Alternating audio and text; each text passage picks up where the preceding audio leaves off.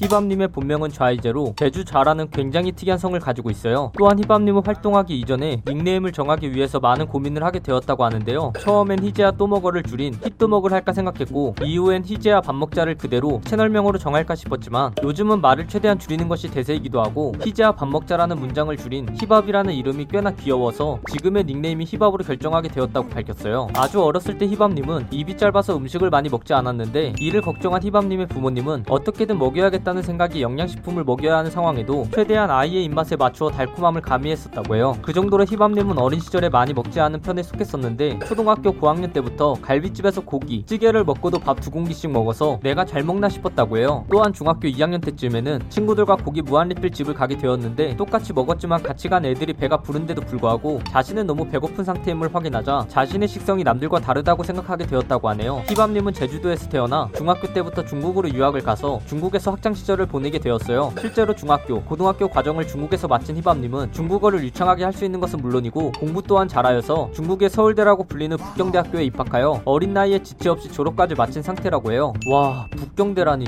진짜 대단하시네요. 대박. 중학교 때부터 히밥님은 자신이 엄청난 식성을 알게 되었고 또래 아이들보다 훨씬 많이 먹었다고 하는데 그렇다면 식비는 어떻게 충당했을까? 라는 의문이 들게 하는데요. 히밥님은 지금과 같이 많이 먹었던 것은 맞다. 하지만 그 당시엔 중국에서 살았고 중국은 물가가 한국에 비해 굉장히 싸서 많이 먹더라도 한 달에 식비가 100만원 선으로 나온다. 라고 설명하였어요. 히밥님은 어렸을 때부터 혼자 밥을 먹을 때도 먹방을 틀어놓고 먹었을 정도로 개인 방송에 대한 관심이 굉장히 많았다고 해요. 이후 히밥님은 이렇게 다른 사람들이 먹는 모습을 실시간으로 보면서 어느 순간부터 내가 맛있게 먹는 모습을 다른 사람들에게 보여주고 싶다. 라는 생각을 가지게 되었는데 당시 방송에 필요한 장비도 없었고 기회도 없었던 상황이라 방송을 하지 못했었어요. 그런데 대학교를 졸업하고 나니 취업을 준비해야 하는 상황이 오게 되었고 만약 지금 방송에 도전하지 않는다면 방송은 평생 못할 것이다 라고 생각하여 하다 보면 어떻게든 되겠지 라는 마인드로 급하게 방송을 시작하게 되었다고 해요. 그렇게 아프리카 TV라는 생방송 플랫폼에서 방송을 시작한 히밥님은 대왕 돈가스를 엄청 빨리 먹거나 라면을 22봉지 먹고도 도넛을 6개를 더 먹기도 하고 버구의 성인 남성 3명이 먹어도 버거울 괴물 대왕 피자를 먹는 등 엄청난 식성을 자랑하며 여러 BJ들과 시청자들에게서 입소문이 나게 되었어요. 때문에 여러 BJ들과 합동방송을 하며 크게 인지도를 얻게 되었고 생방송과 비슷한 시기에 시작했던 유튜브 활동도 생방송과 더불어 꽤나 인기를 끌게 되었다고 해요. 히밥님은 시작한 지 2년도 되지 않아 현재 구독자 90만 명 가까이 기록하고 총 조회수 2억 뷰 가까이에 도달하고 있어 먹방계의 초신성이라고 볼 수 있어요. 한 달에 식비만 300만 원이 넘는 금액이 들어간다는 히밥님은 실제로 방송에 나온 것만 해도 하루에 각각 피자 8판, 초밥 270개, 옛날 통닭 10마리, 소고기 3kg에서 4kg 등 엄청난 양을 먹는 것을 볼 수 있는데요. 보통 소고기 1인분이 200g인 것을 고려한다면 히밥님은 15인분에서 20인분을 가뿐하게 먹는다는 뜻으로 대식가를 넘어 먹방 괴물이라고 볼 수 있어요. 물론 그 괴물이 그 괴물이 아니 란 거 당연히 아시죠? 히밥님이 워낙 식성이 좋다 보니 현재 유튜버에서는 많은 유튜버들이 히밥을 배부를 때까지 먹여보자 라는 의미를 가지고 있는 히밥 챌린지를 진행하고 있는데요. 지금까지 이 도전을 진행한 유튜버만 해도 승호아빠님, 이상준님, 킹기훈님, 하하님, 박미선님 등이 있고 이러한 콜라보 영상들 대부분이 히밥님의 엄청난 식성과 출연자의 케미에 많은 사람들에게 화제가 되어 조회수 300만, 400만, 500만은 물론이고 최대 800만이 넘는 조회수까지 기록하는 모습을 보였어요. 한마디로 히밥님은 유튜브계의 흥행 보증수표를 상징하게 되었다고 말하여도 무방해요. 히밥님의 먹방을 본 시청자들이라면 히밥님의 배에 도라에몽 주머니가 있는 것도 아니고 많이 먹게 되면 화장실을 자주 가지 않을까? 라는 생각을 하게 될 텐데요. 히밥님은 이 질문에 대하여 실제로 화장실을 두 번에서 세 번 정도 간다고 밝혔어요. 어렸을 때부터 운동을 좋아했던 히밥님은 학교에 있는 여자 축구부 활동도 하고 헬스, 골프, 테니스 등을 즐겨 해왔다고 밝혔어요. 게다가 히밥님은 현재도 하루에 3시간씩은 꾸준히 헬스를 하고 있고 생활하면서 받은 스트레스를 운동을 하면서 땀을 흘리며 풀고 집에 와서 맛있는 음식을 먹는 것이 굉장히 행복하다고 해요. 와, 꾸준한 자기 관리까지 하시는 모습이 정말 이쁘세요. 물론 다 이쁘시죠.